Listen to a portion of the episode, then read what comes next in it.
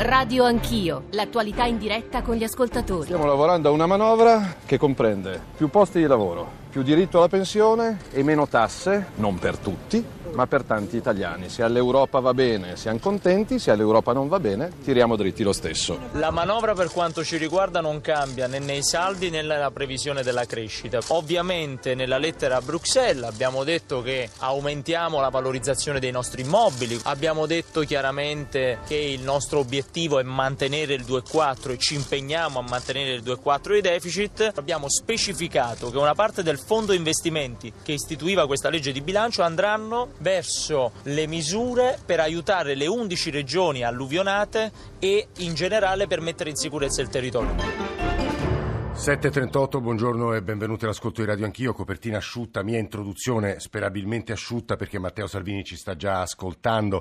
I temi in sostanza sono tre, il primo l'avrete capito è la decisione ieri sera di andare dritti, di sfidare, come dicono molti e scrivono molti quotidiani, eh, la Commissione europea sulla manovra economica. Poi parleremo però dell'altro tema che domina i quotidiani stamani, ovvero sia il condono di Ischia, eh, anche qui titoli dei giornali, il KO del governo, il governo va sotto in commissione trasmissione. Poi dalle 9 un'altra vicenda che riteniamo importante e molto presente, eh, no, non tanto sui quotidiani quanto in alcune piazze italiane. Ieri ci sono stati sit-in per eh, Asia Bibi, la ragazza pakistana cristiana condannata per blasfemia. Lo sapete, siamo andati in una delle piazze italiane per registrare le voci e capire che cosa farà eh, il governo. 335 699 2949 per sms, whatsapp, whatsapp audio, radio anch'io, chiocciorai.it per i messaggi di posta elettronica, l'account su Twitter, i social network Network, la radiovisione, vice ministro, vice premier e ministro dell'interno Matteo Salvini. Grazie per essere stamane con noi a Radio Anch'io, anche perché immagino che ieri sera dopo il Consiglio dei Ministri lei sia andato a letto tardissimo. Buongiorno Ministro, benvenuto.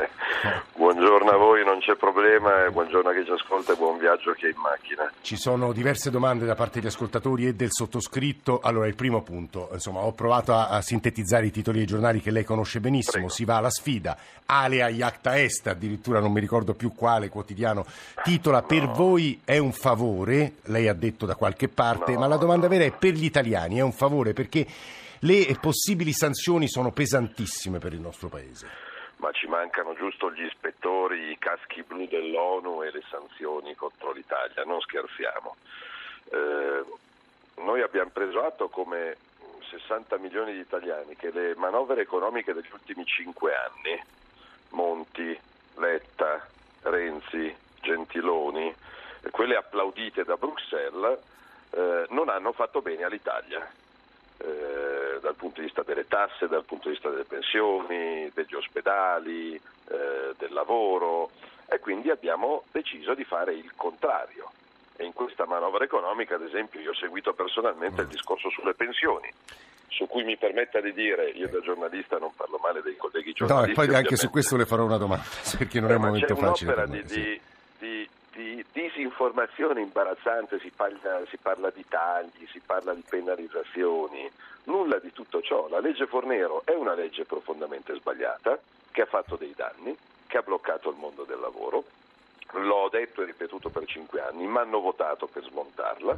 In questa manovra economica ci sono circa 7 miliardi di euro per aiutare gli italiani a riconquistare il loro diritto ad avere indietro i loro Però, Ministro, posso fare un'obiezione che non è tanto mia quanto di- degli istituti o delle istituzioni. Eh, Ieri il Fondo Monetario Internazionale. non si sono accorti di tutto quello che Sì, succedeva però ieri il a Fondo Monetario Internazionale ha detto attenzione con quota 100 perché penalizza i giovani. Boeri ha detto le previsioni di spesa bufala. sono sbagliate. Lei dice una bufala quella del Fondo Monetario? Innanzitutto Boeri che continua a dare dati dal mio punto di vista poco attendibili potrebbe candidarsi nel Partito Democratico in rifondazione comunista, visto che è pagato dagli italiani per eh, fare qualcosa che evidentemente non ha voglia di fare.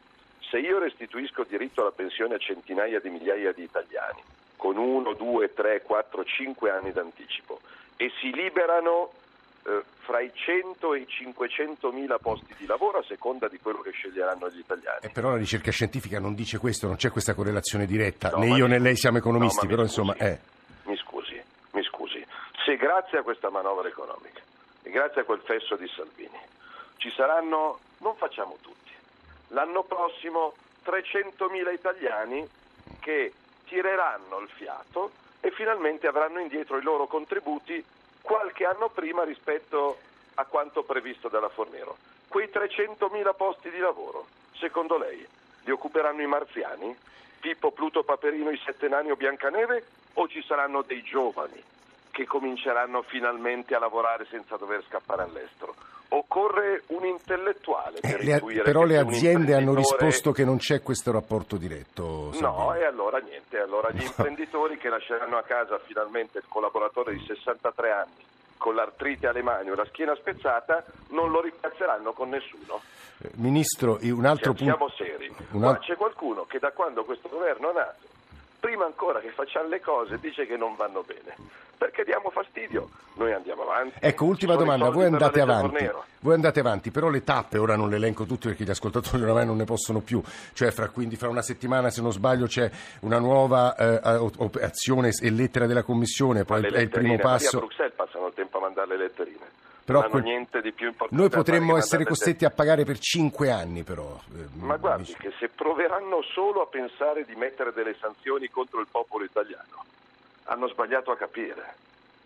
Se noi stiamo dando fastidio a qualcuno perché stiamo dimostrando che si può fare, sull'immigrazione, quando sono arrivato in ufficio cinque mesi fa, mi hanno detto non si può fare, perché l'Europa, perché le regole, perché i trattati e le sanzioni, e mi mandavano le lettere. No, sull'economia, sul- sull'immigrazione Ma d'accordo, ma sull'economia il rischio è che poi alla No, fine ma saremo costretti a uscire dall'Eurozona, Ministro. Era lo stesso, noi non usciamo da niente, vogliamo semplicemente difendere il diritto alla sicurezza, il diritto al lavoro e il diritto alla salute degli italiani. Eh, Ministro, Io, facendo il ministro dell'interno e rispettando, ritengo, tutto quello che dovevo rispettare, ho fatto scendere gli sbarchi di quasi 100.000, senza che Bruxelles muovesse un dito, anzi, con Bruxelles che protestava e mandava le letterine. Ministro- Sull'economia faremo lo stesso.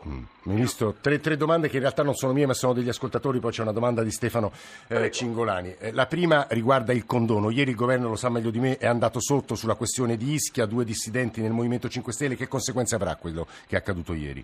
Ma non so, chiedetelo, chiedetelo agli Eh. Perché voi non eravate 5 molto favorevoli su quel, su quel, su No, quella no, certo, lì ovviamente se uno ha avuto la casa distrutta e attendeva da anni che, che la Regione desse una risposta sulla domanda di sanatoria edilizia, un diritto ce l'ha perché non può essere il cittadino a pagare per i tempi immemori della pubblica amministrazione e questo riguarda un altro dossier su cui stiamo lavorando che sono quelli dei, dei debiti della pubblica amministrazione nei confronti dei fornitori privati. Penso che si porrà rimedio in Parlamento se c'è un diritto che è stato negato. Detto questo, sull'abusivismo eh, edilizio io non ho alcun dubbio sul fatto che in Italia si sia costruito troppo e male in alcune zone. Ieri eh, ha inaugurato la tolleranza zero a Roma, c'è stato lo sgombero del- dell'accampamento Baobab. Virginia Raggi ha, ragio- ha commentato dicendo eh, bisogna però procedere con dei criteri insomma, più certi, ma soprattutto attenzione all'effetto scenico se eh, alle conseguenze sono quello di spostare le persone da un posto all'altro. Prima obiezione, la seconda il Partito Democratico, Zingaretti in particolare, ha detto aspettiamo lo sgombero di Casa Pound.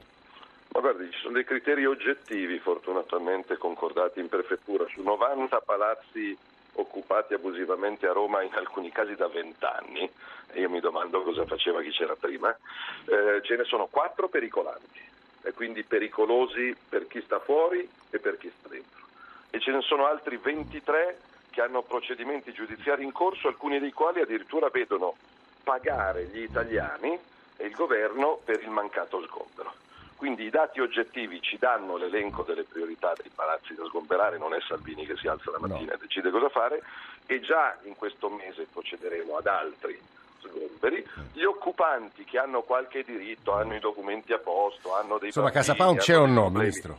Verranno sistemati, il Comune si sta facendo carico di questa situazione, quelli che non hanno alcun diritto, non hanno i documenti, eh, cominceranno le pratiche per essere allontanati. E non mi risponde su Casa Pound?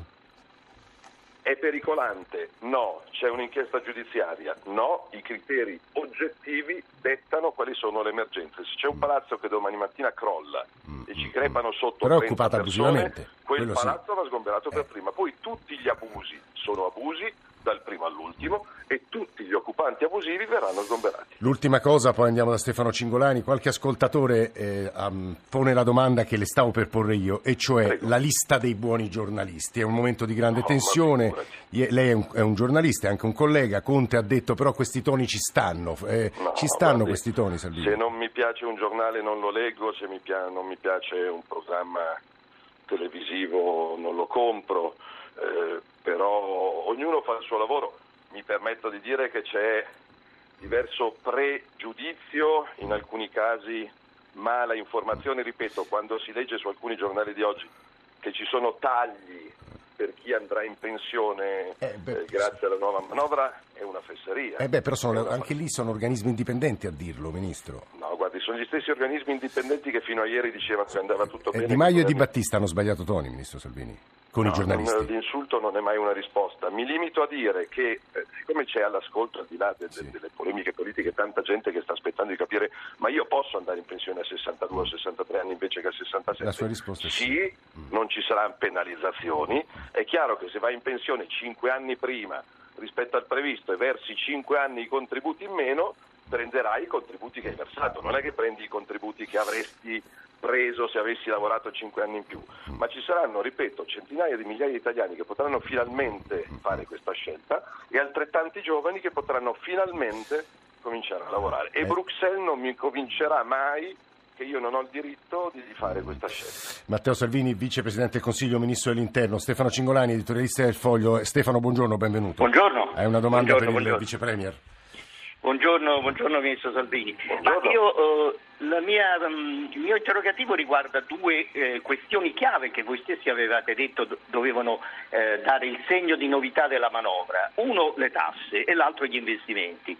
Eh, lei dice che le tasse verranno ridotte, eh, ma non so, sembra eh, la pressione fiscale sul reddito alla fine eh, di questo anno dovrebbe essere o uguale a quella precedente o superiore. Eh, nel- nella nota di aggiornamento al, al documento di economia e finanza c'è scritto che aumenterà nel, dice, nel prossimo anno dello 0,2%, insomma siamo al 42%. E dov'è questa, questa riduzione? Perché avete rinunciato, rinviato per lo- eh, la flat tax? Questa è la prima questione. La seconda riguarda gli investimenti. Per spingere la crescita, che è l'obiettivo eh, che voi avete annunciato, e poi un obiettivo diciamo, che interessa a tutti, e- e gli investimenti sono, sono molto pochi, si parla molto, aumenteremo gli investimenti nei prossimi 3-5 anni. Per ora ci sono, ah, da quello, mm, da quello che, ho, che ho visto, mi pare che siano 3,4 miliardi su 24 miliardi di spesa che quindi andrà ad altro. Stefano, sentiamo, sentiamo subito il Ministro Salvini, per poi Esatto. lasciamo anche qualche minuto a Roberto Gualtieri. Ministro Salvini. Certo.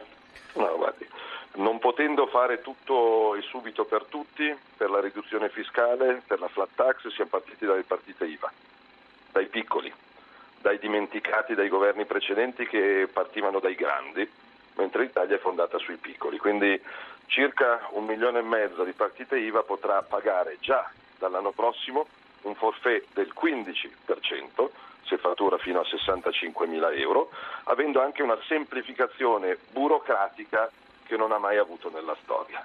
È ovvio Però, che il mio mi interesse scusi, però è arrivare anche Mi fa una domanda Certo. e si fa dare una risposta cortesemente, se ne ha pazienza, Certo. altrimenti si fa le domande, si dà le risposte e io vado a fare altro. Eh, è ovvio domanda. che in Aggiungevo. cinque anni... No, ma faccia lei, prego. No, no, no, Ministro, vada avanti, vada avanti. Stefano, No, aspetta. no, non, Eh. non vorrei disturbare... No, Ministro Salvini, finisca, finisca la sua risposta. No, se posso Eh, finire, sì, ripeto, è la prima di cinque manovre economiche, visto che io quando prendo un impegno con gli italiani o con un movimento politico diverso dal mio do l'anima per arrivare fino in fondo, eh, saremmo stati dei folli a voler fare tutto per tutti e subito e allora sì che qualcuno avrebbe potuto richiamarci. Abbiamo fatto una scelta, siamo partiti dai piccoli, poi è chiaro che il mio obiettivo è arrivare anche in casa di tutti, dei lavoratori dipendenti, lavorare sugli scaglioni IRPEF. Abbiamo fatto una scelta per dare fiato ai dimenticati, ai più piccoli che poi tengono in piedi la struttura economica di questo Paese. Investimenti. Solo nella scuola abbiamo trovato fondi superiori ai 5 miliardi di euro per opere di manutenzione ordinaria e straordinaria per le scuole dove vanno i nostri figli e sulle opere stiamo recuperando progetti fermi da anni. Noi siamo arrivati a valutare in 15 miliardi gli investimenti che si possono fare, mancano i progetti.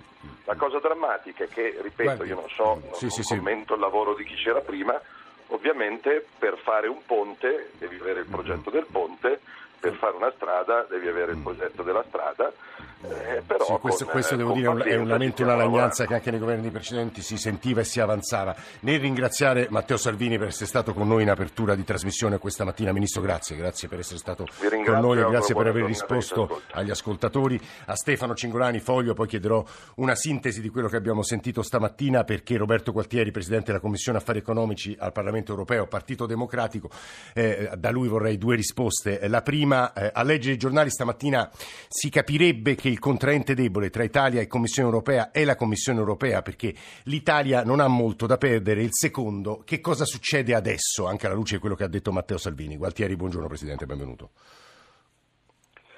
Ma succede che il governo sembra intenzionato ad andare avanti con una manovra sbagliata, che peraltro mi permetto di correggere quello che ha detto il vice premier Salvini, eh, molto diversa. Eh, le, mino- le misure precedenti, le manovre precedenti sono molto diverse tra loro, non c'è nulla a che vedere tra le misure le manovre fatte negli ultimi anni grazie alla flessibilità che sono state espansive, hanno consentito di fare cose importanti e le misure dell'austerità del 2011, 2012, 2013. Invece, come dire, il governo ama raccontare questa favola di una notte in cui tutte le vacche sono nere. No, noi la flessi- l'austerità l'avevamo interrotta con la flessibilità negoziata con la Commissione.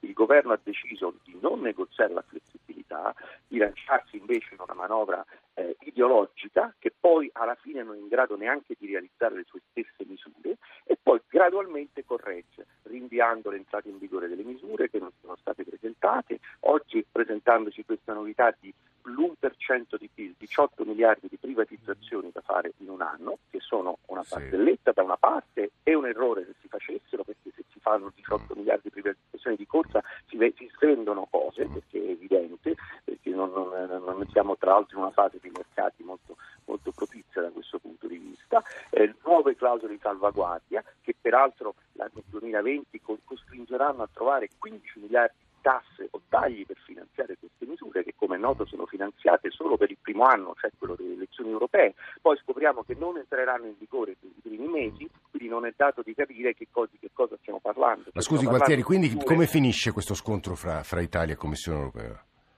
L'Italia appunto ha, ha scelto invece di negoziare una flessibilità per misure a sostegno della crescita di andare dritti verso una strada che ci porti a una procedura di infrazione che da una parte non è la fine del mondo e quindi non si capisce perché loro debbano chiamare al complotto quando le- l'Europa apre una procedura di infrazione per scelte prese in misura diciamo dire cosciente dall'altra parte però imporrà dei vincoli aggiuntivi che, che se si faranno aggiustamenti graduali eh, poi certo, eh, questi, questi saranno richiesti per molti anni, quindi crolla come un castello di carta anche tutto diciamo, il piano pluriennale della Commissione, perché la Commissione chiederà, una, chiederà eh, probabilmente quando aprirà la procedura di fare quel famoso 0,1 di aggiustamento Sì. che era quello originariamente concordato e se non si farà questo ci sarà qualche mese, ma cominceranno poi ad arrivare eh, come la sospensione dei fondi europei, peraltro noto che il Movimento 5 Stelle e la Lega si, app- si apprendono apparentemente come ritorsione a votare in aula oggi al Parlamento europeo contro la proposta nostra del Parlamento Mm. di bilancio più, grande, quello dell'1,3, quello che serve ad avere più fondi europei per l'Italia. Quindi diciamo, ci stiamo lavorando per autosanzionarci perché, perché noi siamo di solito l'Italia chiede un bilancio europeo più, più significativo di quello del Consiglio perché vuole finanziare misure a sostegno dell'immigrazione, eh, della controllo dei confini, Eh, In della base, sociale, base della, a quello della- che ci sta dicendo Roberto pesca. Gualtieri, Adesso- si, si capisce che tutto si irrigidisce adesso e che bisognerà aspettare una settimana, da- in base a quello che leggevo sui quotidiani, per la eh, prossima eh, lettera, opzione, opinione della Commissione europea, in base appunto alla decisione italiana di mandare una lettera che è sostanzialmente di chiusura rispetto alle richieste che arrivavano da Bruxelles. Io nel ringraziare molto Roberto Gualtieri, Presidente della Commissione Affari Economici del Parlamento Europeo, chiedo scusa al collega e anche amico, abbiamo lavorato insieme peraltro a Radio 3, Stefano Cingolani, gli chiederei la cortesia ovviamente se può di tornare a dare una valutazione delle risposte di Salvini, di quello che è accaduto, ma poi ci concentreremo sul tema del condono a Ischia e di quello che è successo ieri in commissione eh, eh subito dopo il GR1 delle 8. Eh, quindi eh, rimando, se può, a Stefano Cingolani all'apertura della seconda parte di Radio Anch'io. Grazie a tutti per l'ascolto. GR1, ci sentiamo tra mezz'ora.